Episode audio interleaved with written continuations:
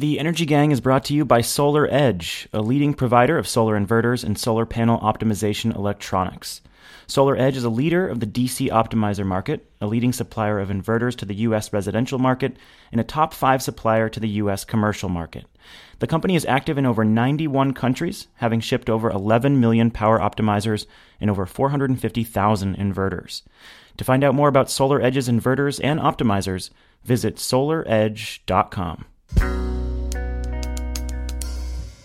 From Greentech Media, this is The Energy Gang, a weekly digest on energy, clean tech, and the environment. I'm Stephen Lacey. Welcome.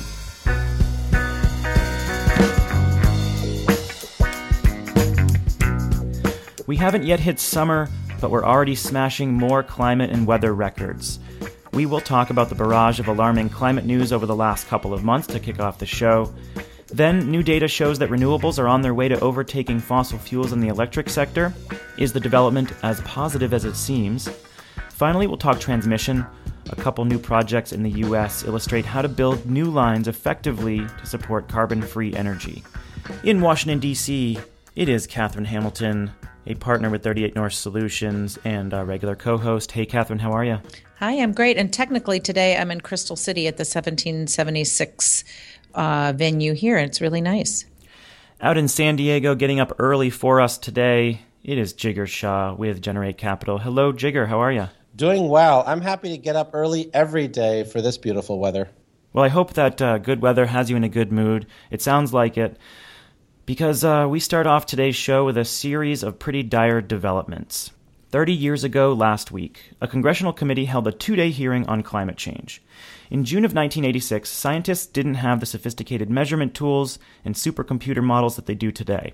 But they did have a lot of data showing that greenhouse gases were steadily warming the planet and that failure to curb those emissions would bring dire consequences. Three decades later, this is playing out with alarming accuracy. In the last few months, we've seen a slew of research showing that the planet has a worsening fever. March, April, and May were the hottest on record, and scientists now say there's a 99% chance that 2016 will be the hottest we've ever seen. In April, 12% of Greenland's ice sheet had already melted, breaking previous records by a month. In May, Arctic sea ice fell to its lowest ever extent, following a winter where ice formation was at its lowest level since the 70s. Meanwhile, many regions of Africa and Asia are experiencing extreme drought, and record breaking floods have gripped Western Europe and the American South. This is just an abridged list. I could go on. Catherine, um, how do you personally process all of this? There's, you know, the last couple of months have just brought this overwhelming series of news developments and research. And I read so much of it, but at some point I just find myself stuck in despair. Does it impact you the same way? Yeah, it's definitely terrifying. But if you look, and it's also discouraging that if you look back to that hearing where Senator Chafee, a Republican from Rhode Island, and he was chair of Senate Environment and Public Works. He held this hearing. And remember, he's Lincoln Chafee's father, Lincoln Chafee, who ran for president, who's run for president a few times. Um, he was very much of an environmentalist, and he brought in many witnesses, including James Hansen, and the newly elected Congressman Al Gore, whom we have known about for a long time. And at that time, they all said, This is really important. Chafee himself rejected the idea that this uncertainty of science should stall any public response at all. This was 1986. Now, we had really known since about 1979 that this was happening.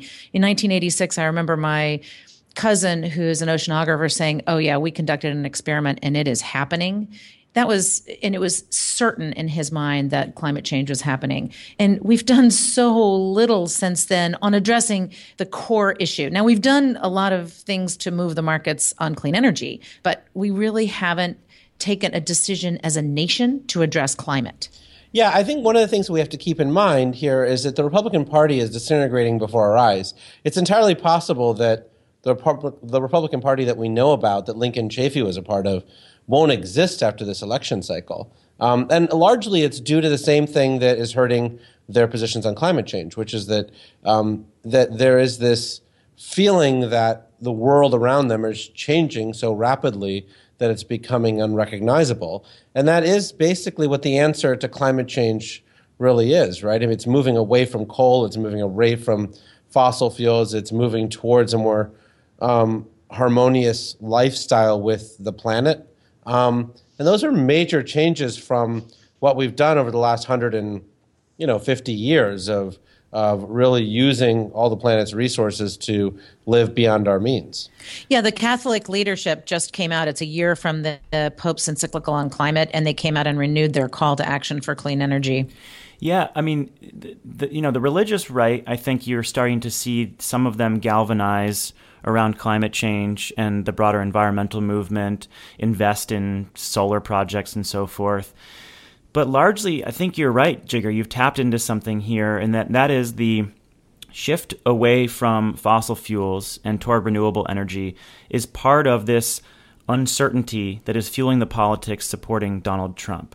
The people who ha- uh, are chronically unemployed or underemployed, the people who live in these underserved communities, um, folks who don't feel like they're getting a fair shot, many of these same communities are former or fading energy communities. And so this is all part of that, that same problem. And, you know, that's an important trend to recognize. And, and I think it's always been there clearly, but this election cycle in particular highlights how bad it is and how it's influencing, you know, the modern weird politics that we have today. Yeah, and the folks who are moderate, the Republicans who are moderate, who actually are great to work with on climate issues, are most at risk of losing their seats. Well, that that is the challenge, and and then there's the macro piece too, right? So it's one thing to say that the Republicans are you know are are gone really conservative, but on the other side, if you talk to the finance leaders, whether it's you know Larry Summers or Tim Geithner or some of these other folks on the macroeconomic story, they're also pretty scared right? Because when we left the old standard under Richard Nixon, we went on to the oil standard. I mean, the reason the dollar is so strong is because the, the dollar is the mandatory currency of oil. So when you think about all the tax revenue that it produces and all the other benefits that, that those fossil fuels produce for countries in Africa and other places that have extractive industries, I don't think these folks can fathom how to have similar revenues going to the government on solar and wind and other technologies. And so, you know, there are these macro issues at play with we're in a historic global slowdown and you know, and, and I think that so I don't know that I want to just blame the Republicans for this. I think many Democratic economists are also against doing things at scale because they don't actually understand how the U.S. continues to keep its leadership in the world. Well, I actually think there are two really good positive points. One of which is this president has taken a huge position on climate. So he has uh, shown national and international leadership to try to get reduce emissions through public policy that he has influence over through the Clean Power Plan. But the other thing is that over the course of these last many, many years, 30 years, we have been investing in clean energy technologies. And so now they are cheaper. We have more intelligence and more data and more systems that we can use to do more quickly. So we've, we've moved forward on technology regardless of a lot of the policy, national policy implications. Yeah. And, and as I've thought about the politics and uh, how back we've, how far back we've stepped, one of the things that does bring me some hope is um, you know the, the Montreal Protocol that was signed in 1987 that uh, was designed to phase out CFCs and fix the hole in the ozone layer. And this was an extraordinary agreement among countries, and it was uh, an, an enormous success. And so climate is a much bigger challenge. The targets that countries outlined last December are not nearly enough to stabilize carbon emissions, but it's an important start. And as I, I look at international agreements like the Montreal Protocol, where we banded together to quickly address a major problem, the fact that the U.S. is signing on to this and doing everything it can to support the international effort is a good sign, right? So we can't be completely down about the politics. There are a lot of good things that, uh, even though they're incremental, get us moving to where we need to be. So I try to like think about that and try to look at some of the good historical stories like the formation of the EPA, like the Montreal Protocol and say we can do this. You know, it's very possible in the US despite the politics moving against this issue, we can do this. So, uh, you know, that's I'm, what I tell myself. No, I mean, look, I'm I'm certainly an optimist, and I do think we can do it. I don't know that we can do it through mitigation. I think it's going to require geoengineering to be able to stave off the worst impacts of climate change um, for most of the people who live on the planet. But I do think we've made big strides on the geoengineering side as well. What interests you most on the geoengineering side? This is a whole different, big, hairy topic that I want to address. What is interesting to you, or what you know, what what techniques are interesting to you? Well, I just think that when you think about where we are on the mitigation curve, um, you know, what the scientists are saying is that we're not even close to stabilizing climate emissions in the time frame necessary. And so what that means is that we're going to have to, if we want to stave off the worst impacts of climate adaptation, um, we're going to have to, um, you know, use solar radiation management. You know, basically simulating Mount Pinatubo, right? Or you know, some scientists in Asilomar were saying that we need to actually take all the limestone that's in southern Florida, dig it up, and stick it into the ocean to help, you know, manage um, the pH levels in the ocean, so we can continue to support sea life. I mean, these are pretty big freaking ideas, and and not all of them are actually are very technologically sophisticated. Um, but they are going to be things that we're going to have to work on pretty soon um, if we're going to stave off the worst impacts. There are, you know, conventional technologies like carbon capture and sequestration, and uh, the couple of years that I went to the international climate negotiations, there were a number of organizations there advocating for a really strong international push for CCS because they say, no, this is not just about stabilizing emissions. We have to continually decrease emissions and we need to go carbon negative if we're truly going to meet the two degree C level, which you know no one thinks we're going to meet. So. Well, we have yet to have CCS work in this country. So until we can make that work and figure it out, we sure as heck better deploy as much renewable energy, as much energy efficiency, demand response, things that we know work, um, and use all the data that we have uh, available through all these smart projects to be able to get things deployed. Yeah, but think about how energizing it would be, right, if we had another race between SpaceX and Jeff Bezos' effort and Richard Branson's effort to pursue geoengineering. It would be a whole new level of excitement. You could, might even be able to get the Koch brothers excited about that. Yeah, um, I'm not an expert in geoengineering, but there is, of course, a lot of debate around many of these untested techniques and what they would do to the chemistry and the atmosphere. I want to be careful about how much we espouse geoengineering, but I'm starting to grapple with this as well. I used to be mostly against it.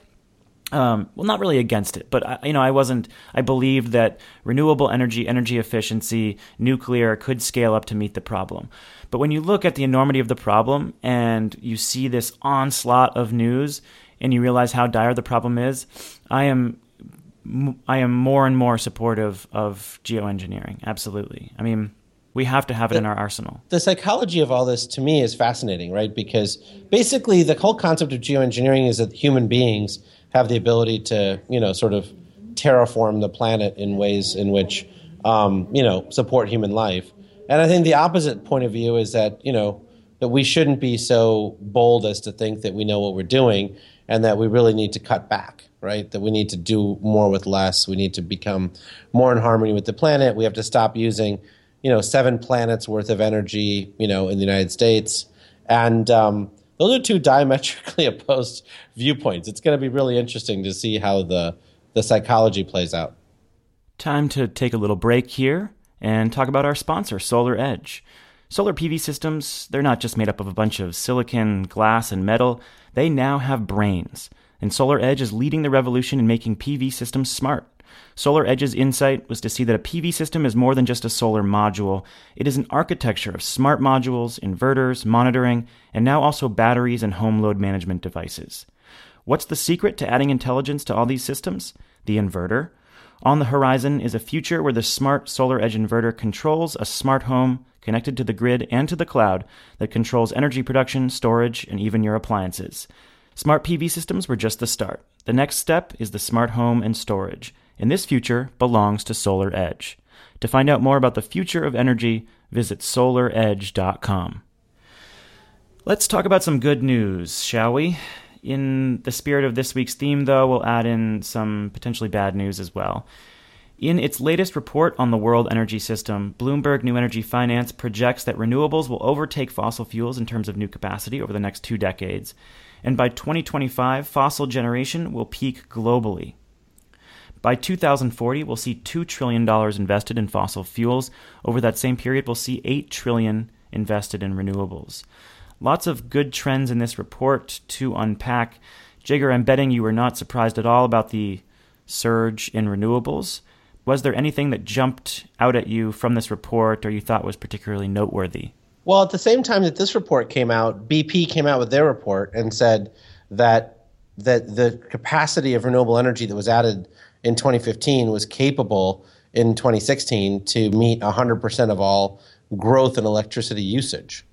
Um, so that's a first milestone too, right? That that we could meet 100% of all growth in electricity consumption from clean energy sources on an annual basis. So we're no longer digging the hole deeper, uh, which I think is amazing. And and look, I do think that this was something that's 40 years in the making, and I think um, it's a really impressive feat that we were able to accomplish that. Um, you know, the, the funny thing is, is that to me, is that all of this effort was started by the Arab oil crises in the 1970s, and we still haven't done much of anything to tackle transportation. I do want to talk about transportation emissions. For the first time since the late 70s, transportation emissions are higher than electricity emissions in the US. So we're making progress in the electric sector, but in the transportation sector, even though we have new energy efficiency standards that were signed into law by the Obama administration, we are not seeing much progress. And uh, this is due to you know pent up demand for new vehicles after the financial crisis. You have a lot of people driving more miles. You have people buying bigger automobiles, and of course that is fueled by low oil prices. So I don't think a lot of people thought this dynamic would would happen the way it did because it was looking like after the financial crisis that we were seeing a trend toward fewer miles driven, toward fewer auto- automobiles being purchased, and now that it has been reversed due to low oil prices. So that's a particularly noteworthy trend and goes to what you've been saying, Jigar. You know, we've almost won in the electric sector, but we are very far from winning in the transportation sector.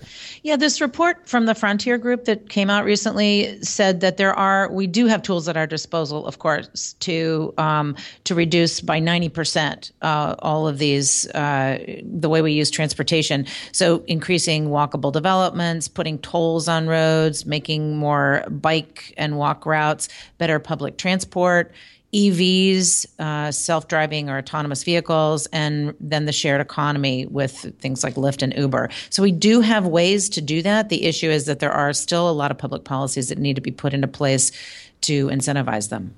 Yeah, and just a quick shout out to Brad Plumer of Vox, who wrote a great story about this shift in the electric and transportation sector and how transportation emissions are now slightly greater than electric sector emissions. And I want to go to a couple points that you made there, Catherine. First is on city planning. Um, those city planning efforts, making cities more walkable, discouraging driving. Perhaps you put in downtown tolls, uh, bike paths. That stuff is all underway, but it can't be underestimated how important it is.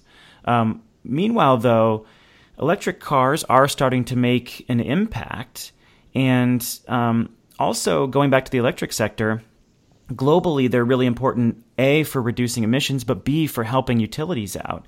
And the Bloomberg report showed that electric cars by 2040 will add up to 8% of our total electricity use. So, assuming the grid is a lot cleaner, which is what Bloomberg is saying, fossil fuels have peaked by then, we're looking at a cleaner transportation sector and uh, you know, a way to make up for lost electricity sales for utilities. So that's a that's a good trend worth highlighting in the transportation sector. Yeah, the only thing is one thing we have to do on EVs, at least in the short term, is to raise the cap of 200,000 vehicles per manufacturer for the tax credit because we do need to incentivize more people to purchase them at least over the next few years. So is that going to happen? I don't know. The OEMs are all in different places on it and also in different trajectories on their electric vehicle deployment, but I get it could. I you know, I think when you think about how, how we got here on renewable energy, it really came from good policy within the renewable portfolio standards as Michael Polsky pointed out. And you know, and really waiting until the technology got there to really scale up. I think that the plans that we have on the transportation sector are just not well thought out. I mean, moving from gasoline powered vehicles to electric vehicles to me doesn't solve anything. You know, we really need to tackle, as you said earlier, Stephen, in terms of city planning, the whole concept of car ownership. And we have to move away from personal car ownership such that, you know, we move away from a resource that, you know, is probably the most underutilized resource in the world, which is you know cars uh, they they're driving only about 3 to 4% of the of the time. The other 96% of the time they're sitting somewhere parked. Yeah. And i guess the question is are you seeing any companies that are solving this?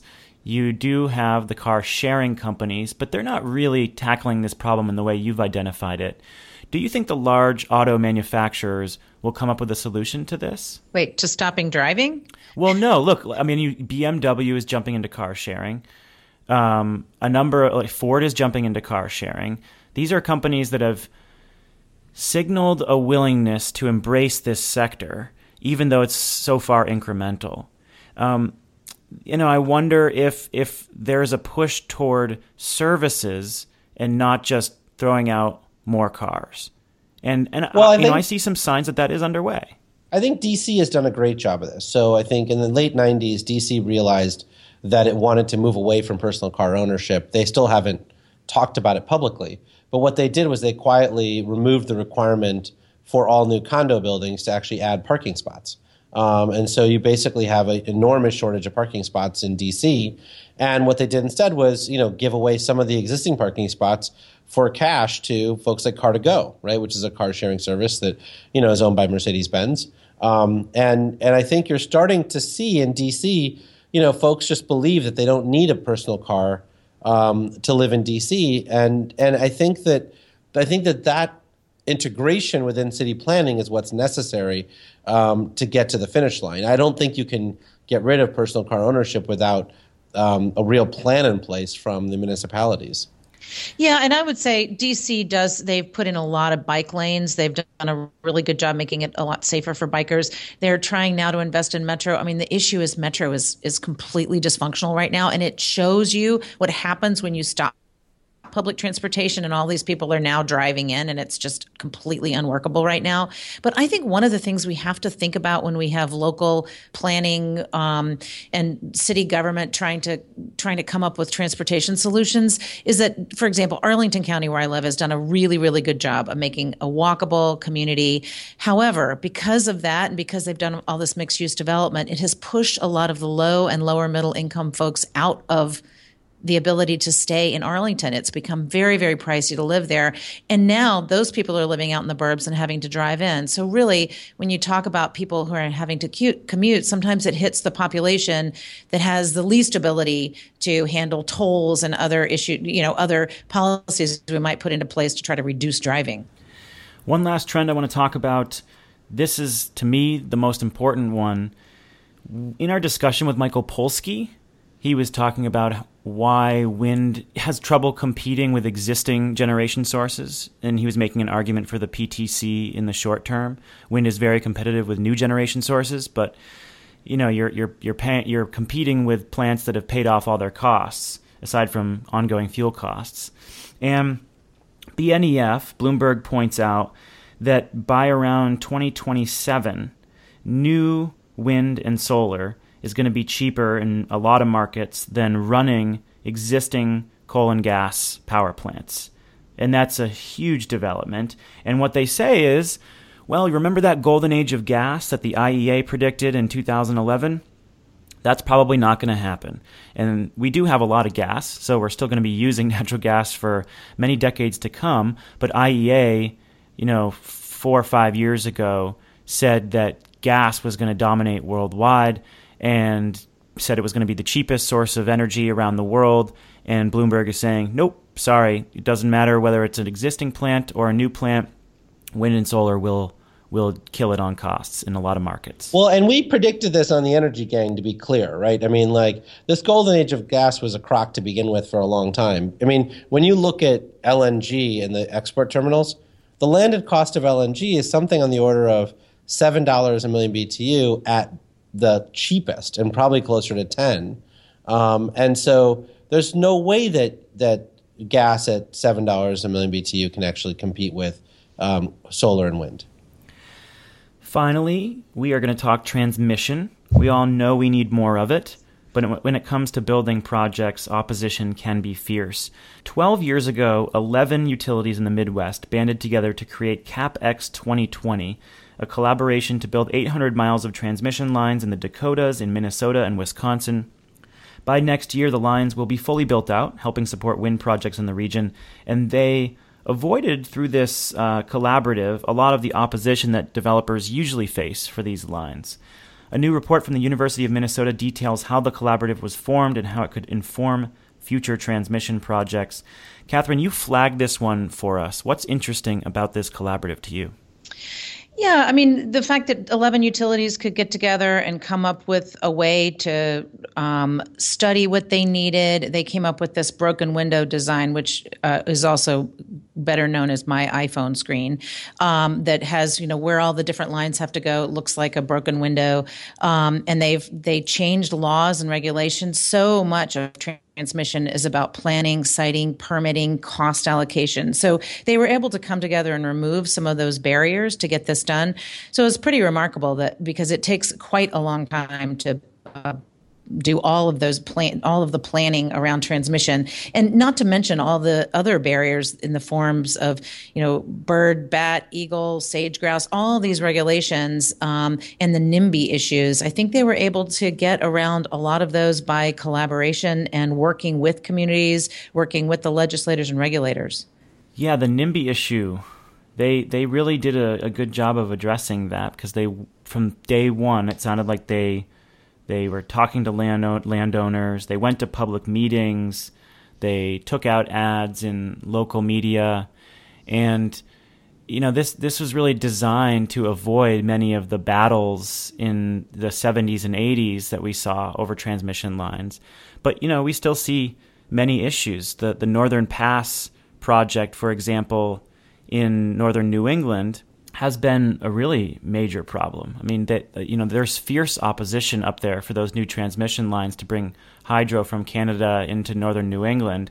And even though you're bringing clean energy across the border, and many people would support that, the the ability to site these lines has been compromised because it sounds like they really haven't worked with landowners in the same way. So you still see these problems. A lot to learn from this collaboration. Well, I mean, look at Colorado, which has been a um, a complete mess. You know, when Louis Bacon owns an enormous ranch out there and basically successfully single handedly fought off the transmission line from Tri-State. I, I think that this partnership um, for this transmission line was pretty damn impressive and and, and something that um, really is is a set of skills that needs to be taught to the rest of the industry around the country um, around how collaboration really does achieve good results. But I do think in New York, it's very important to note that that New York State had a really large process that included all of the stakeholders, and they failed to come to an agreement. Right this this latest. Um,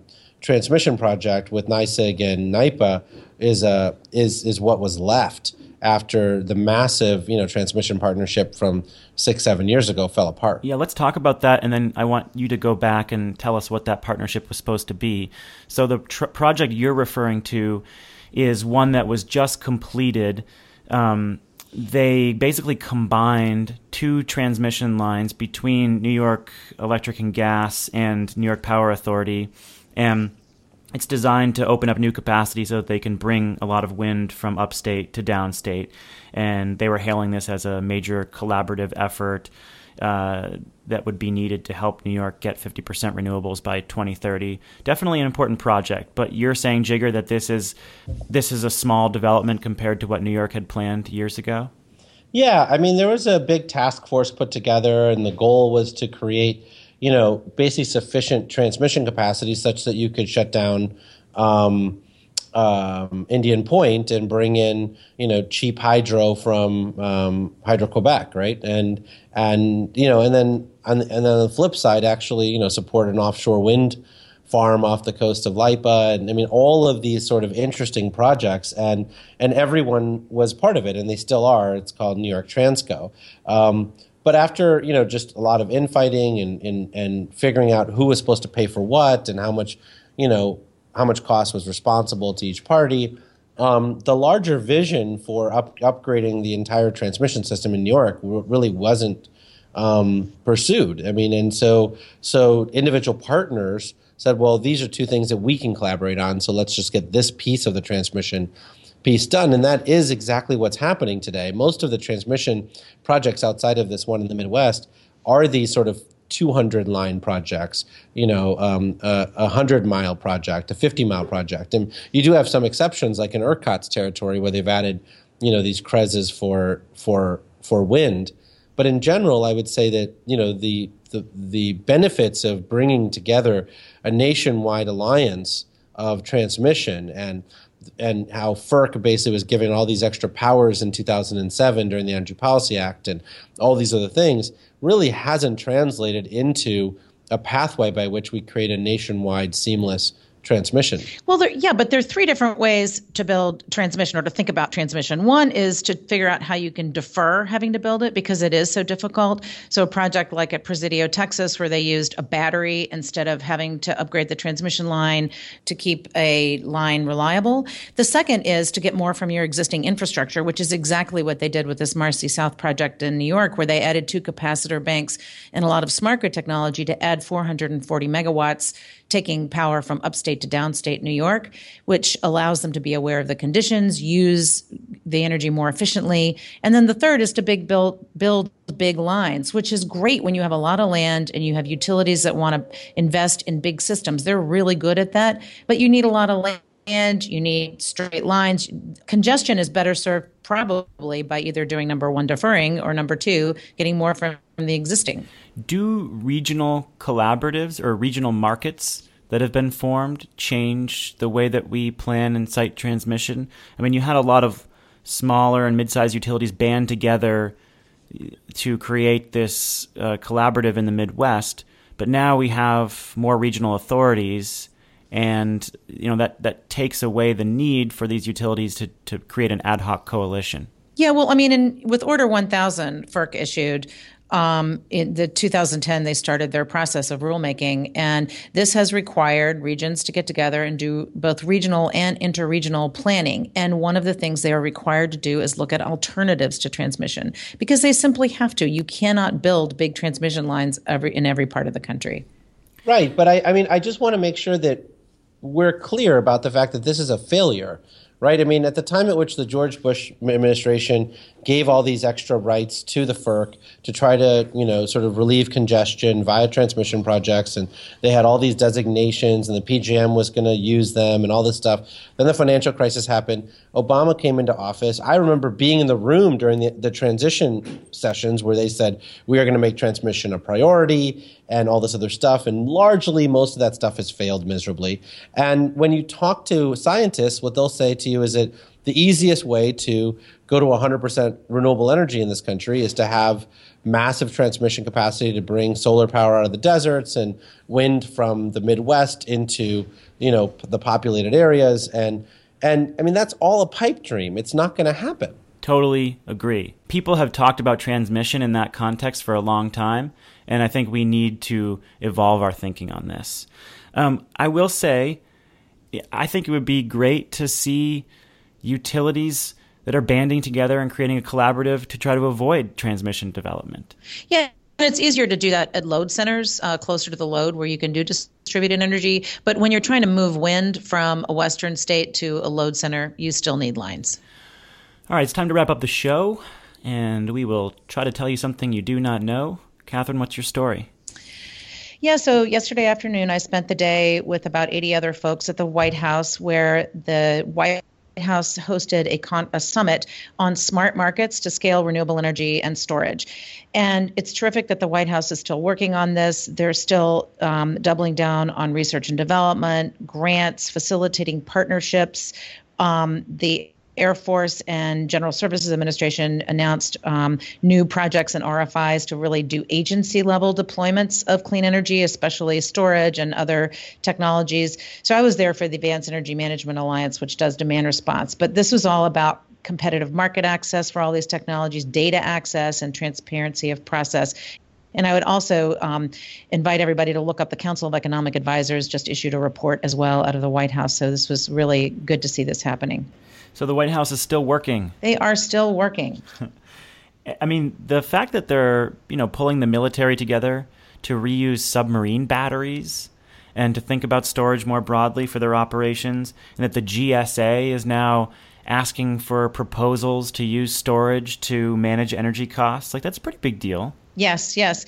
And evidently in Hollywood, they're using old Nissan car batteries to power the movie sets rather than diesel gensets, which I thought was also kind of a nice visual. Hmm. Excellent. Jigar, what's your story? Well, as many of you know, um, you know, I've been a big fan of this, you know, sort of building automation, big data, continuous commissioning stuff because the technology has shown that commercial buildings can really um, save, you know, between six and twelve percent of their electricity fairly easy with just some sensors. Um, and so I'm, you know, really, I was really heartened to see that NYSERDA became the first uh, group in the country to put together a systematic program to support the rollout of these technologies because even though they have less than six to 12 month paybacks, a lot of folks are not actually implementing them. And so NYSERDA allocated 30 million bucks to the commercial real-time energy management program, you know, to cost share between 20 and 30 percent of the cost of um, implementing these systems. So, you know, really good news piggybacking on NYPA's um, award from Green Tech Media around doing the same thing for state buildings. I want to finish by calling out a piece on LinkedIn from Paul Gipe, who reported on a vertical axis wind project in Germany that had been taken down. And this is a rooftop project. You know, back in 2007, 2008, we saw this resurgence in interest for vertical axis wind, and a lot of the old guard in the wind industry were saying what hogwash it was. But because solar was expensive and people who didn't know much about energy were clamoring for these cool new gadgets, we saw a lot of investment in vertical axis wind, and largely those projects have been pretty dismal failures. And a high profile project that went dark in Germany has finally been taken down. And it's just one more example of why vertical axis wind, particularly for rooftops, where you have a very, very volatile resource, is just a terrible, terrible idea. So, shout out to Paul for a good piece calling that project out. That marks the end of the show. Thanks to Solar Edge for their support. We really appreciate it. And thanks to all of our listeners. We appreciate you. If you want to suggest show ideas or provide feedback, reach us at podcasts at greentechmedia.com. You can also find us on Twitter and subscribe to us on SoundCloud, iTunes, Stitcher Radio, and whatever podcast app you choose. We will see many of you at Grid Edge Live next week. We've got our editor in chief, Eric Wesoff, joining the three of us, and we're going to talk about uh, some failures in home energy management, some problems with fuel cells, and we'll have some really good news for you as well. That'll be a fun conversation. Hope to see many of you at the show, and if not, then we'll have the show on this feed. With Katherine Hamilton and Jigar Shah, I'm Stephen Lacey, and we are the Energy Gang, a production of GreenTechMedia.com.